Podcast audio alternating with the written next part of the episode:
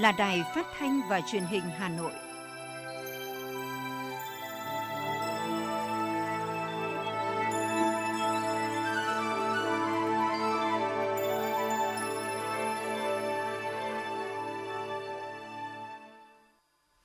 Thưa quý vị và các bạn, bây giờ là chương trình thời sự của Đài Phát thanh và Truyền hình Hà Nội đang được phát trực tiếp trên sóng FM tần số 90 MHz trên nay thứ Bảy, ngày 18 tháng 12 năm 2021 có những nội dung chính sau đây.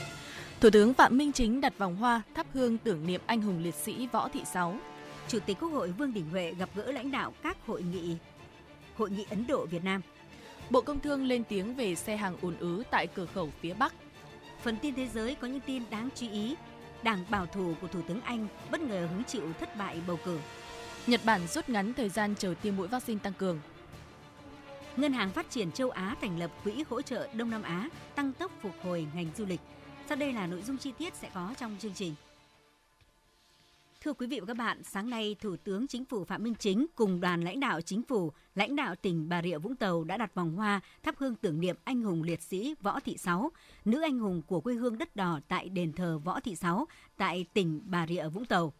Thủ tướng Chính phủ Phạm Minh Chính cùng đoàn lãnh đạo Chính phủ, đoàn lãnh đạo tỉnh đã thắp hương dành phút mặc niệm, nguyện tiếp tục sự nghiệp cách mạng vẻ vang của chị, cùng nhau thi đua xây dựng đất nước Việt Nam ngày càng giàu mạnh văn minh trên con đường công nghiệp hóa hiện đại hóa đất nước vì mục tiêu dân giàu nước mạnh, dân chủ công bằng văn minh. Thủ tướng Phạm Minh Chính xúc động viết lưu bút, kính cẩn nghiêng mình trước anh linh chị Võ Thị Sáu, người con gái anh hùng của vùng đất đỏ, gian lao mà ngập tràn chiến công, người chiến sĩ trung dũng kiên cường, anh dũng hy sinh vì độc lập tự do của Tổ quốc, sống anh dũng, chết vẻ vang, tên tuổi của chị, liệt sĩ anh hùng tuổi 16, hiên ngang, bất khuất trước họng súng của kẻ thù sẽ mãi mãi lưu danh trong lịch sử chống giặc ngoại xâm của dân tộc. Tối hôm qua, nhân chuyến thăm chính thức Ấn Độ tại thủ đô New Delhi, Chủ tịch Quốc hội Vương Đình Huệ có cuộc gặp gỡ với Tổng thư ký Ủy ban Đoàn kết Ấn Việt Kusum Jain, Chủ tịch Hội hữu nghị Ấn Việt Man Hocha, thành viên các hội hữu nghị Ấn Độ, Việt Nam và đông đảo bạn bè Ấn Độ. Xúc động trước tình cảm của bạn bè Ấn Độ dành cho Việt Nam, Chủ tịch Quốc hội Vương Đình Huệ khẳng định Việt Nam luôn ghi nhớ và tự hào có những người bạn Ấn Độ thủy chung, đồng cảm, đã xuống đường biểu tình, đấu tranh vì chính nghĩa của Việt Nam trong cuộc chiến chống lại ách xâm lược của các thế lực ngoại xâm. Chủ tịch Quốc hội Vương Đình Huệ cũng cho rằng tình cảm giữa người dân Việt Nam và Ấn Độ thể hiện rõ ràng trong bất kỳ hoàn cảnh nào, trước bất kỳ thách thức nào. Tình cảm này rất trong sáng, thủy chung, đầy tình nghĩa, gắn bó con người với con người của hai quốc gia. Chủ tịch Quốc hội cũng nêu rõ, Việt Nam đang thực hiện chính sách ngoại giao toàn diện, trong đó có đối ngoại đảng, ngoại giao nhà nước và ngoại giao nhân dân. Ngoại giao nhân dân đang trở thành một trụ cột quan trọng của nền ngoại giao Việt Nam hiện nay. Sự đầu tư và chú trọng của Ấn Độ đối với lĩnh vực ngoại giao nhân dân, thông qua sức mạnh mềm này để lan tỏa các giá trị văn hóa nhân văn chung. Các tư tưởng nhân văn, nhân ái, hòa bình của Phật giáo luôn được người dân Việt Nam theo đuổi. Chủ tịch Quốc hội bày tỏ tin tưởng quan hệ Việt Nam-Ấn Độ nói chung, giao lưu nhân dân giữa hai nước nói riêng sẽ ngày càng khởi sắc, phát triển đa dạng và rộng mở, thực sự trở thành một trong 5 trụ cột quan trọng của mối quan hệ đối tác chiến lược toàn diện. Thưa quý vị các bạn, tại Hà Nội, trước những diễn biến mới của dịch COVID-19 khi số lượng F0 có xu hướng gia tăng trên địa bàn, bên cạnh sự nỗ lực của chính quyền từng quận huyện trong công tác phòng chống dịch, các khu chung cư cao tầng với mật độ dân cư đông cùng nhiều không gian sử dụng chung cũng đang chủ động thực hiện nghiêm siết chặt các biện pháp phòng dịch. Cụ thể, bên cạnh việc duy trì các biện pháp phòng dịch như nhắc nhở cư dân tuân thủ biện pháp 5K, hạn chế số lượng khách ra vào, việc vệ sinh khử khuẩn không gian chung từ cổng vào, sảnh, thang máy đến hành lang được tăng cường hơn trước. Cùng với đó, theo các chuyên gia, hoạt động tuyên truyền nhắc nhở người dân thực hiện quy định phòng dịch của Tổ phòng chống COVID-19 cộng đồng tại chung cư cần chủ động sát sao hơn, từng bước giảm tải cho tuyến y tế cơ sở khi có sự gia tăng số lượng F0. Theo đại diện Ban Quản trị một số chung cư, từ nay đến Tết Nguyên đán có nhiều ngày nghỉ lễ, việc quản lý khách ra vào tòa nhà sẽ được tăng cường hơn, thực hiện nghiêm khai báo y tế cũng như các quy định về phòng dịch, góp phần vào công tác phòng chống dịch của chính quyền thành phố.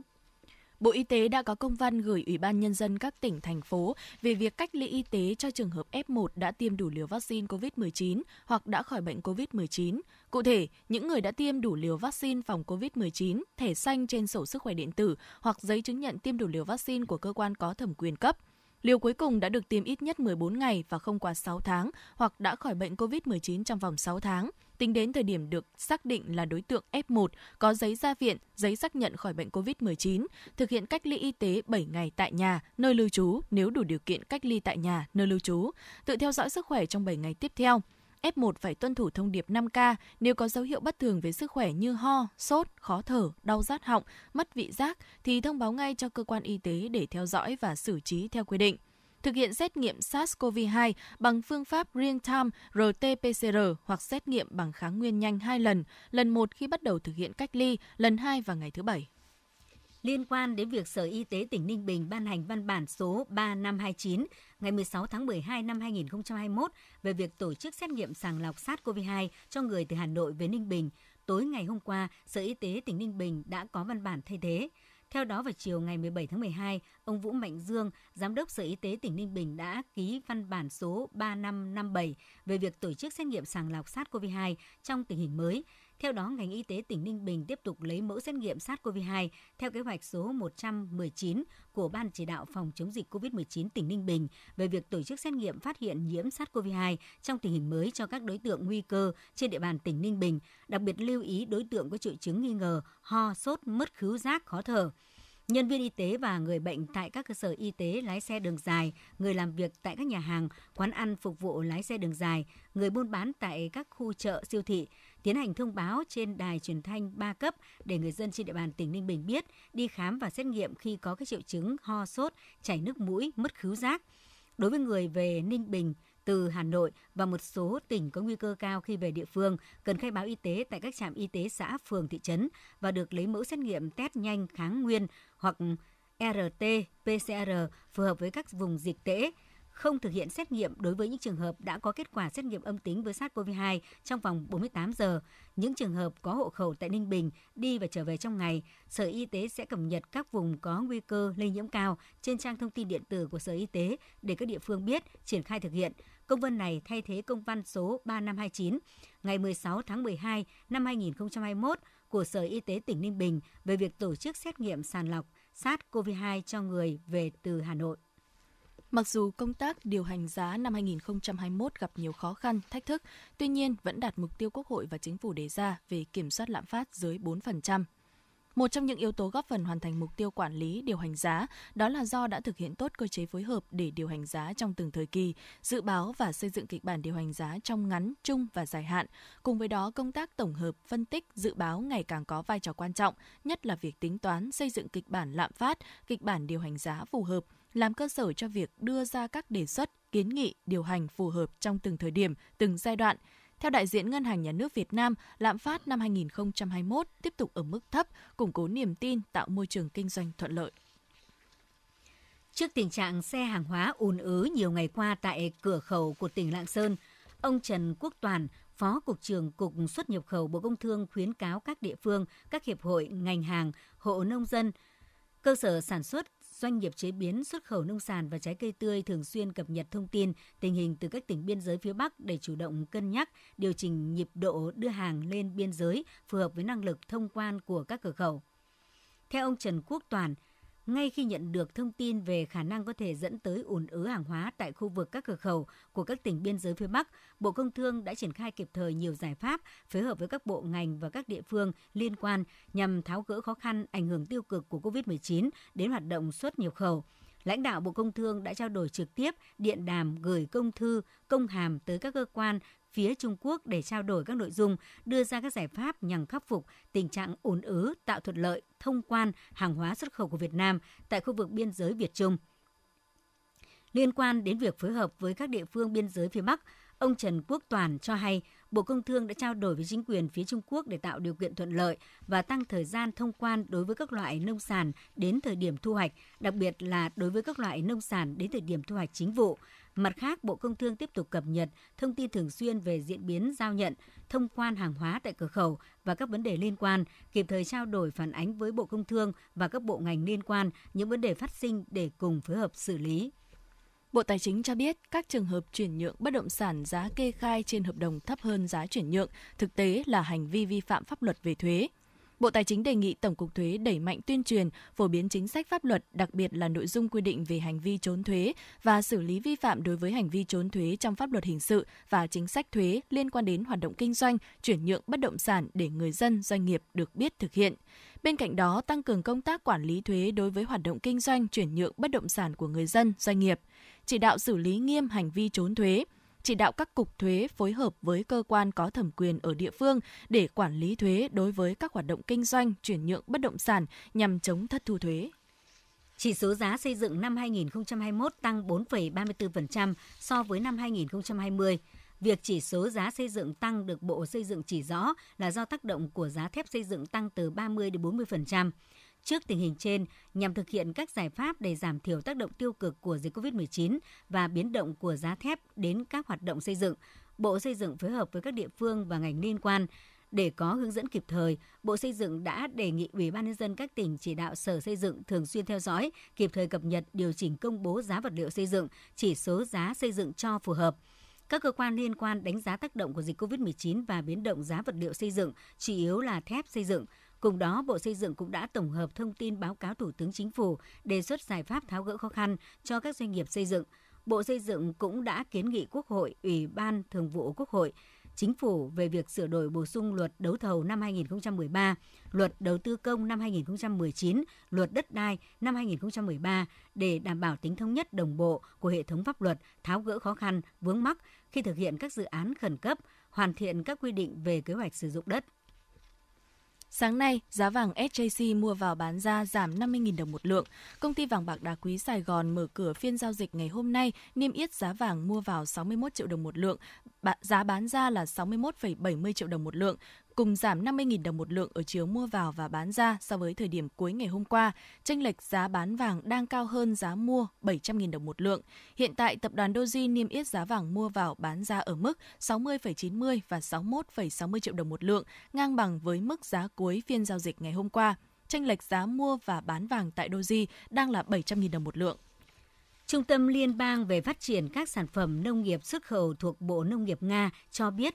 xuất khẩu thịt lợn Nga sang Việt Nam trong tháng 11 đã giảm 39% so với cùng kỳ năm 2020. Xuất khẩu giảm là do sự gia tăng sản xuất trong nước cũng như sự gia tăng cạnh tranh từ Mỹ. Cần lưu ý rằng, sau giai đoạn từ tháng 1 đến tháng 9 năm 2021, Nga đã trở thành nước dẫn đầu về xuất khẩu thịt lợn sang Việt Nam. Trong cơ cấu nhập khẩu thịt lợn của Việt Nam, thịt lợn Nga chiếm tới 41%. Ngoài ra, cạnh tranh trên thị trường thịt lợn Việt Nam ngày càng gia tăng sau khi Mỹ đạt được thỏa thuận giảm thuế nhập khẩu từ 15% xuống 10%. Hơn nữa, Việt Nam còn dự định giảm thuế xuất khẩu bằng 0 đối với các công ty xuất khẩu của Mỹ. Ủy ban nhân dân thành phố Hà Nội vừa có quyết định ban hành quy chế phối hợp giám sát chất lượng nước sạch trên địa bàn thành phố Hà Nội. Quyết định có hiệu lực từ ngày 26 tháng 12 năm 2021. Theo quy chế có 3 nội dung phối hợp được ban hành, một là liên ngành tài nguyên và môi trường, y tế, xây dựng phối hợp với Ủy ban nhân dân cấp huyện và các đơn vị liên quan xây dựng trình Ủy ban nhân dân thành phố ban hành các văn bản hướng dẫn thực hiện quy định về giám sát chất lượng nước sạch trên địa bàn thành phố. 2 là phối hợp kiểm tra, giám sát chất lượng nước sạch. 3 là phối hợp cung cấp, trao đổi thông tin về hoạt động của các đơn vị cấp nước, sự cố liên quan về vệ sinh, chất lượng nước sạch, chia sẻ số liệu quan trắc tự động trực tuyến về chất lượng nguồn nước thô đầu vào, nước sạch sau xử lý. Sở Giao thông Vận tải Hà Nội cho biết Sở đã tích cực tuyên truyền và đôn đốc các doanh nghiệp trên địa bàn thành phố khẩn trương hoàn thành lắp camera giám sát trên ô tô kinh doanh vận tải trước ngày 31 tháng 12 năm 2021, theo quy định tại Nghị định số 10 của Chính phủ. Theo thống kê, toàn thành phố có 16.056 đơn vị kinh doanh vận tải. Tính đến hết ngày 15 tháng 12, tức còn nửa tháng nữa là hết hạn, có 6.062 đơn vị với tổng cộng 11.032 phương tiện hoàn thành lắp đặt camera, chiếm 32% tổng số phương tiện. Như vậy vẫn còn 23.289 phương tiện chưa lắp. Theo Phó Giám đốc Sở Giao thông Vận tải Hà Nội Đào Việt Long, tỷ lệ phương tiện đã lắp đặt camera của Hà Nội là cao so với mặt bằng chung của cả nước. Nhiều địa phương mới đạt từ 10 đến 30% theo thống kê của Tổng cục Đường bộ Việt Nam, song còn thấp so với yêu cầu. Trước tình hình đó, Sở Giao thông Vận tải Hà Nội đã giao các đội thanh tra giao thông vận tải phụ trách địa bàn đến từng doanh nghiệp để tuyên truyền hướng dẫn triển khai lắp đặt camera giám sát trên phương tiện, đồng thời xây dựng phương án kiểm tra xử lý theo quy định. Từ ngày 1 tháng 1 năm 2022, Sở sẽ chấn chỉnh và xử lý trách nhiệm doanh nghiệp vận tải không thực hiện theo đúng quy định của Chính phủ. Ngày 17 tháng 12, Phòng Cảnh sát Giao thông Công an thành phố Hà Nội cho biết, trong 3 ngày đầu thực hiện cao điểm ra quân bảo đảm an ninh trật tự dịp Tết Nguyên đán Nhâm Dần, từ ngày 14 đến ngày 17 tháng 12, toàn thành phố đã xử lý gần 2.400 trường hợp vi phạm trật tự an toàn giao thông, tạm giữ 83 phương tiện, 460 giấy tờ, tước 133 giấy phép lái xe. Trong đó có 46 trường hợp vi phạm nồng độ cồn, 855 trường hợp không đội mũ bảo hiểm, 236 trường hợp dừng đỗ sai quy định, 221 trường hợp vượt đèn đỏ. Đặc biệt, trong bối cảnh dịch bệnh gia tăng, Cảnh sát Giao thông đã thực hiện kế hoạch đón lõng, lập biên bản xử phạt hàng loạt ma men uống rượu bia từ địa bàn này sang địa bàn khác. Đại tá Dương Đức Hải, trưởng phòng Cảnh sát Giao thông, Công an thành phố Hà Nội cho biết, ngay sau lễ phát động cao điểm bảo đảm an ninh trật tự dịp Tết Nguyên đán Nhâm Dần, các đội Cảnh sát Giao thông phụ trách địa bàn đã triển khai nhiều tổ công tác tập trung xử lý các lỗi vi phạm như nồng độ cồn, hiệu đèn, dừng đỗ gây cản trở giao thông. Quá trình xử lý linh hoạt, không để ùn tắc và tuân thủ các quy định phòng chống dịch.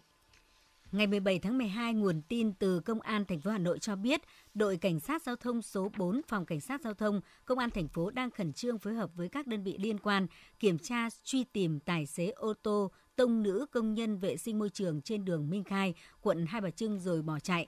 Trước đó vào khoảng 23 giờ 5 phút ngày 15 tháng 12, khi đang thu gom rác trên tuyến đường Minh Khai, chị Nguyễn Thị Tờ, công nhân tổ môi trường 11, chi nhánh Hai Bà Trưng, công ty trách nhiệm hữu hạn một thành viên môi trường đô thị Hà Nội đã bị một xe ô tô giống xe Innova màu bạc tông vào. Đáng chú ý, sau khi gây tai nạn, lái xe đã bỏ chạy khỏi hiện trường. Sau khi bị đâm, chị Tờ bị ô tô cuốn vào gầm. Tài xế ô tô không chịu dừng xe mà tiếp tục tăng ga bỏ chạy, kéo lê nạn nhân dưới gầm xe, chạy hướng từ ngã tư Lạc Trung lên đê Nguyễn Khoái. Đến đê Nguyễn Khoái, chị Tờ bị văng ra vỉa hè đường trong tình trạng nguy kịch, còn chiếc xe tiếp tục bỏ chạy. Ngay sau đó, nữ lao công được người dân đưa vào Bệnh viện Thanh Nhàn cấp cứu. Theo chỉ huy đội Cảnh sát Giao thông số 4, tiếp nhận tin báo, lực lượng Cảnh sát Giao thông đã nhanh chóng có mặt, khám nghiệm hiện trường, rà soát, trích xuất camera, tìm nhân chứng để xác định chiếc xe gây tai nạn. Về phần nạn nhân, được biết chị Tờ đang bị đa chấn thương sọ não. Hiện chị Tờ đang được các y tá bác sĩ Bệnh viện Thanh Nhàn quan tâm điều trị. Lãnh đạo chi nhánh Hai Bà Trưng, công ty trách nhiệm hữu hạn một thành viên môi trường đô thị Hà Nội và gia đình đang phối hợp thăm hỏi, chăm sóc sức khỏe của chị Tờ để sớm bình phục. Ngày 17 tháng 12, Công an quận Tây Hồ Hà Nội đã điều tra làm rõ đối tượng Vũ Tiến Hưng, sinh năm 1992 ở Phố Châu, huyện Hương Sơn, tỉnh Hà Tĩnh, có hành vi trộm cắp xe ô tô.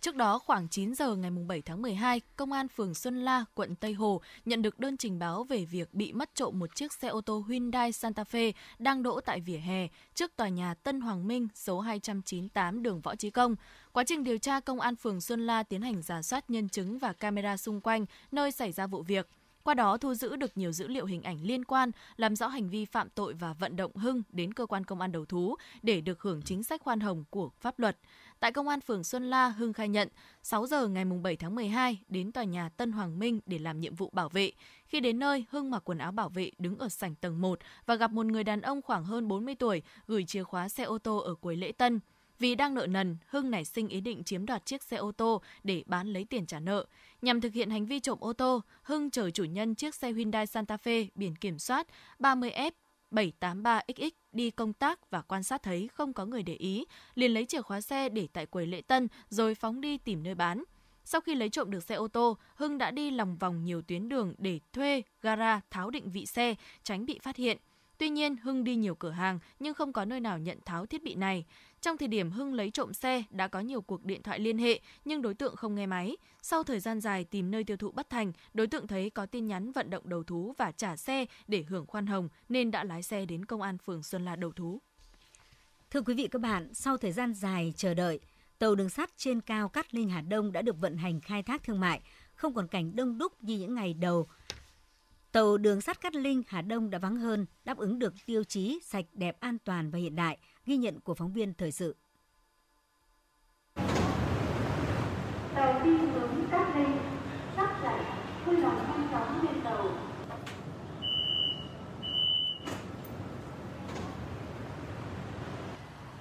Xin chào quý vị và các bạn, những âm thanh vừa rồi chắc hẳn đã trở nên thật là quen thuộc với tất cả chúng ta khi có mặt ở các nhà ga trên các tuyến đường sắt, đúng không ạ?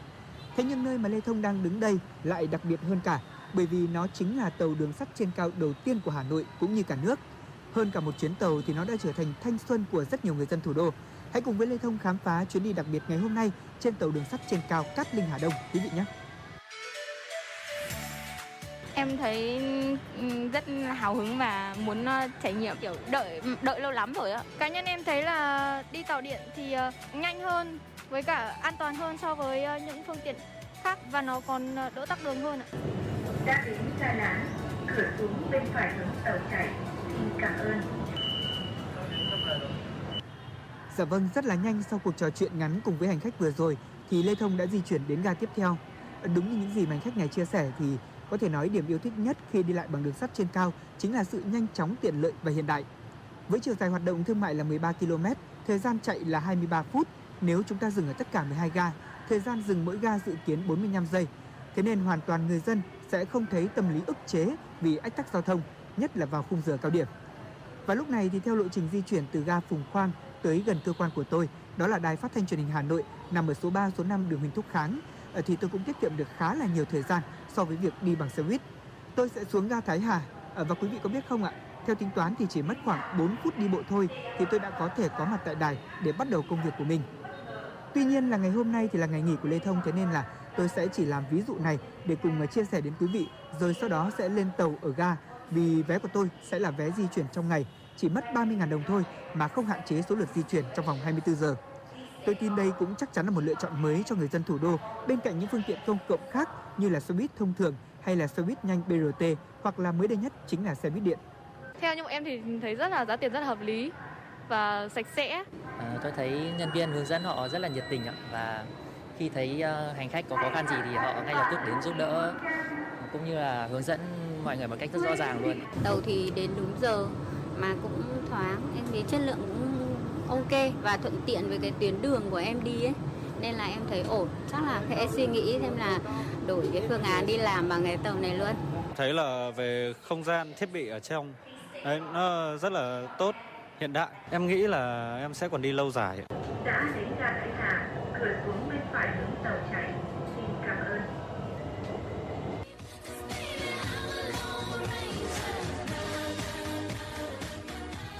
Quý vị và các bạn thân mến ạ, nếu đến với tàu đường sắt trên cao Cát Linh Hà Đông vào những ngày này thì chúng ta dễ dàng bắt gặp được các bạn trẻ tới đây, họ cùng vui chơi, chụp ảnh và check-in. Với riêng cá nhân tôi cùng với nhiều bạn trẻ ở thủ đô thì đây là một trải nghiệm phải nói rằng là cực kỳ thú vị. Không phải là vườn hoa hay là những con đường đẹp của thủ đô thân quen nữa mà chúng ta có thể check-in tại ga này, trên tàu và muôn vàn những địa điểm chụp khác để các bạn trẻ có thể sáng tạo. Và cũng chia sẻ thật với quý vị thính giả đó là từ lúc bước chân lên tàu cho đến lúc đến địa điểm ga này thì tôi đã bắt gặp gần chục nhóm các bạn trẻ với rất là nhiều những concept chụp hình độc đáo, đáng yêu và khác biệt. Bọn em cũng thấy nhiều chỗ để bọn em sống ảo với sinh viên hiện nay. Em chụp được khoảnh khắc bạn em từ làm thủ tục cho đến lúc từ sân ga và đi đến đây là đang ngồi chờ tàu ạ. Còn so với cả xe buýt thông thường thì giá vé tháng của tàu điện trên cao cũng rất là cạnh tranh ạ. Giá vé tháng của tàu Metro Cát Linh Hà Đông thì bằng đúng với giá vé tháng của xe buýt, tức là 100.000 đồng. Và rõ ràng là trong tương lai, nếu mạng lưới giao thông trên cao của Hà Nội được mở rộng, thì đây sẽ là một giải pháp rất khả thi để thay đổi thói quen sử dụng phương tiện cá nhân của người dân, giải quyết bài toán ách tắc hiện tại cho giao thông của thủ đô. Tất nhiên em mong muốn là nó sẽ có những cái đường đi, nó có thể đến được chỗ làm hoặc là chỗ học tiện lợi hơn. Mong muốn có thể phát triển nhiều tuyến đường như thế này và có thể đi qua cả quê của em là Hà Nam. Đã đến ga Thành, cửa xuống bên phải hướng tàu chạy. Xin cảm ơn.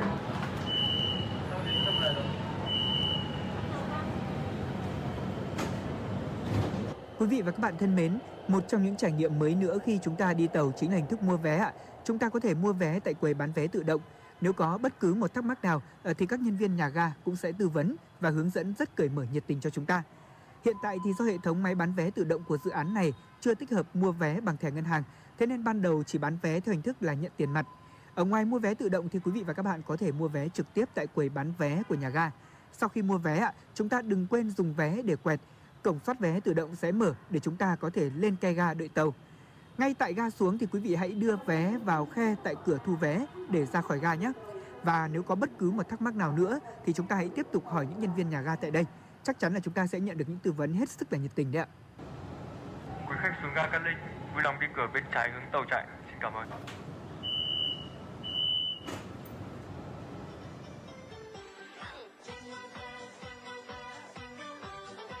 Quý vị và các bạn thân mến, như vậy là 23 phút trải nghiệm chuyến tàu Cát Linh Hà Đông của Lê Thông ngày hôm nay cũng đã kết thúc rồi. Bây giờ thì cũng đúng là lúc mà Hà Nội bắt đầu lên đèn quý vị ạ. Không khí Giáng sinh trên đường phố năm nay thì không được nhộn nhịp tấp nập như là những năm trước. Thế nhưng riêng với cá nhân Lê Thông, cùng với những hành khách trên tàu Cát Linh Hà Đông, khi được chiêm ngưỡng thành phố của mình từ trên cao, thấy được những cây thông Noel rực rỡ thì thực sự là trong lòng của mình đầy thích thú, rộn ràng, hy vọng và tự hào.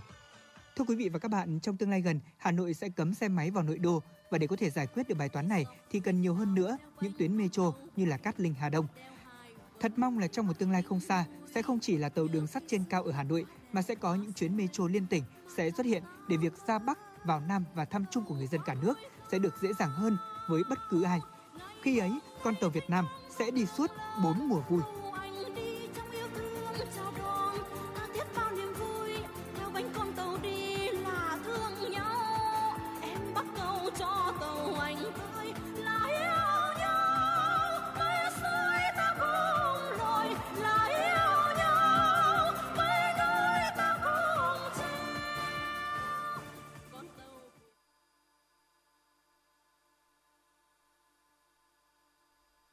Xin chuyển sang phần tin thế giới. Thưa quý vị và các bạn, ngày hôm qua, Thủ tướng Anh Boris Johnson đã phải hứng chịu một thất bại bất ngờ trong cuộc bầu cử tại khu vực bầu cử mà Đảng Bảo thủ chưa bao giờ mất ghế trong hơn một thế kỷ qua. Theo kết quả cuộc bỏ phiếu vừa công bố, Đảng của Thủ tướng Johnson đã mất ghế đại diện ở Bắc Shropshire, miền Trung England, nơi Đảng từng giành đa số áp đảo trong cuộc bỏ phiếu năm 2019. Hơn 2 tháng sau khi Liên minh cánh hữu giành chiến thắng trong cuộc tổng tuyển cử tại Cộng hòa Séc, ngày hôm qua chính phủ theo đường lối trung hữu của Thủ tướng Petr Fiala đã tuyên thệ nhậm chức. Chính phủ liên hiệp mới tại Séc gồm Liên minh Spolu và Liên minh Freirestan nhậm chức trong bối cảnh nền kinh tế đất nước khó khăn do lạm phát phi mã, chi phí năng lượng tăng, thâm hụt ngân sách cao kỷ lục và đại dịch COVID-19 kéo dài khiến hệ thống y tế bị quá tải. Đây cũng là những thách thức mà Thủ tướng Fiala và các thành viên nội các của mình phải giải quyết trong thời gian tới. Truyền thông Triều Tiên đưa tin ngày hôm qua nước này đã tiến hành lễ kỷ niệm 10 năm ngày mất của cố lãnh đạo Kim Jong Il. Nhà lãnh đạo Triều Tiên Kim Jong Un đã tới tham dự lễ tưởng niệm tại quảng trường của Cung điện Mặt trời Kumsusan. Người dân nước này cũng đến viếng và dâng hoa tưởng niệm trước chân dung của cố lãnh đạo Kim Jong Il và cố chủ tịch Kim Nhật Thành. Trước thềm lễ kỷ niệm, Triều Tiên đã tổ chức hàng loạt sự kiện nhằm tưởng nhớ cố lãnh đạo Kim Jong Il và thể hiện lòng trung thành với nhà lãnh đạo đương nhiệm. Liên Hợp Quốc ngày hôm qua cho biết đại sứ Afghanistan tại Liên Hợp Quốc được chính phủ bị lật đổ của nước này bổ nhiệm đã rời bỏ vị trí của mình. Phó phát ngôn Liên Hợp Quốc Farah Hak cho biết trong bức thư nhận được ngày 16 tháng 12, ông Ghulam Isaczai rời bỏ vị trí của mình từ ngày 15 tháng 12. Phái bộ Afghanistan tại Liên Hợp Quốc chưa có bình luận gì về vụ việc này. Bộ Tài chính Afghanistan dưới sự quản lý của chính quyền Taliban đang lập dự thảo ngân sách quốc gia và đây là lần đầu tiên trong 2 thập kỷ, dự thảo ngân sách này không có nguồn viện trợ của nước ngoài. Trả lời phỏng vấn hãng tin AFP, người phát ngôn Bộ Tài chính Afghanistan Ahmad Wali Hakman không tiết lộ quy mô ước tính của dự thảo ngân sách có thời hạn đến tháng 12 năm 2022, song cho biết sẽ trình dự thảo này lên nội các để thông qua trước khi công bố chính thức. Tính đến sáng sớm nay, thế giới ghi nhận trên 273,8 triệu ca nhiễm SARS-CoV-2, trong đó có hơn 5,3 triệu người tử vong, với gần 60% số ca mắc mới COVID-19 hàng ngày trên toàn cầu tập trung tại châu lục này. Châu Âu đang là điểm nóng của dịch COVID-19.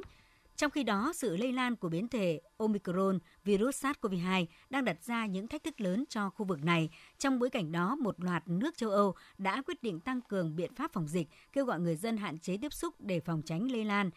nhiễm virus SARS-CoV-2, nhất là tại thời điểm Giáng sinh và năm mới đang đến gần. Nhằm tăng cường kiềm chế sự lây lan của biến thể Omicron gây bệnh COVID-19 kể từ tháng 2 năm 2022, Nhật Bản sẽ rút ngắn thời gian chờ để tiêm mũi vaccine COVID-19 tăng cường cho người cao tuổi xuống còn 6 tháng, thay vì 8 tháng như hiện nay. Thông báo trên được Thủ tướng Nhật Bản Kishida Fumio đưa ra trong một phát biểu trước báo giới ngày 17 tháng 12. Theo ông Kishida, về nguyên tắc, nước này vẫn duy trì khoảng thời gian 8 tháng đã được đặt ra giữa mũi tiêm chủng thứ 2 và thứ 3. Ngân hàng Phát triển Châu Á ADB đã thành lập một quỹ hỗ trợ kỹ thuật trị giá 1,7 triệu đô la Mỹ nhằm tăng tốc quá trình phục hồi du lịch của Đông Nam Á sau đại dịch COVID-19. Mang tên gọi Quỹ Du lịch Bền vững Đông Nam Á, quỹ mới còn nhằm mục tiêu thúc đẩy phát triển đồng đều, bền vững trong ngành du lịch, giúp các chủ doanh nghiệp du lịch địa phương, đặc biệt là phụ nữ và thanh niên, áp dụng các nền tảng kỹ thuật số để phát triển doanh nghiệp của mình. Các nguồn tin điều tra cho biết cơ quan chức năng đã xác định được ít nhất 19 người thiệt mạng trong ngày hôm qua sau khi một ngọn lửa bén vào phòng khám chuyên khoa thần kinh tại một tòa nhà 8 tầng ở thành phố Osaka, miền Tây Nhật Bản. Cảnh sát nghi ngờ đây là một vụ cố ý phóng hỏa. Cơ quan cứu hỏa Osaka cho biết, ngoài các nạn nhân xấu số, có 28 người bị thương trong vụ hỏa hoạn tại tòa nhà có nhiều người thuê ở quận Kitashinchi nói trên. Dự báo thời tiết khu vực Hà Nội chiều và tối ngày 18 tháng 12, trung tâm thành phố Hà Nội không mưa, trưa chiều trời nắng, nhiệt độ từ 16 đến 22 độ C. Quý vị và các bạn vừa nghe chương trình thời sự của Đài Phát thanh Truyền hình Hà Nội, chịu trách nhiệm sản xuất Phó Tổng Giám đốc Nguyễn Tiến Dũng, chương trình do biên tập viên Kiều Oanh, đạo diễn Kim Oanh, các phát thanh viên Thùy Linh Thanh Hiền cùng kỹ thuật viên Kim Thoa thực hiện. Xin chào và hẹn gặp lại trong chương trình thời sự sau.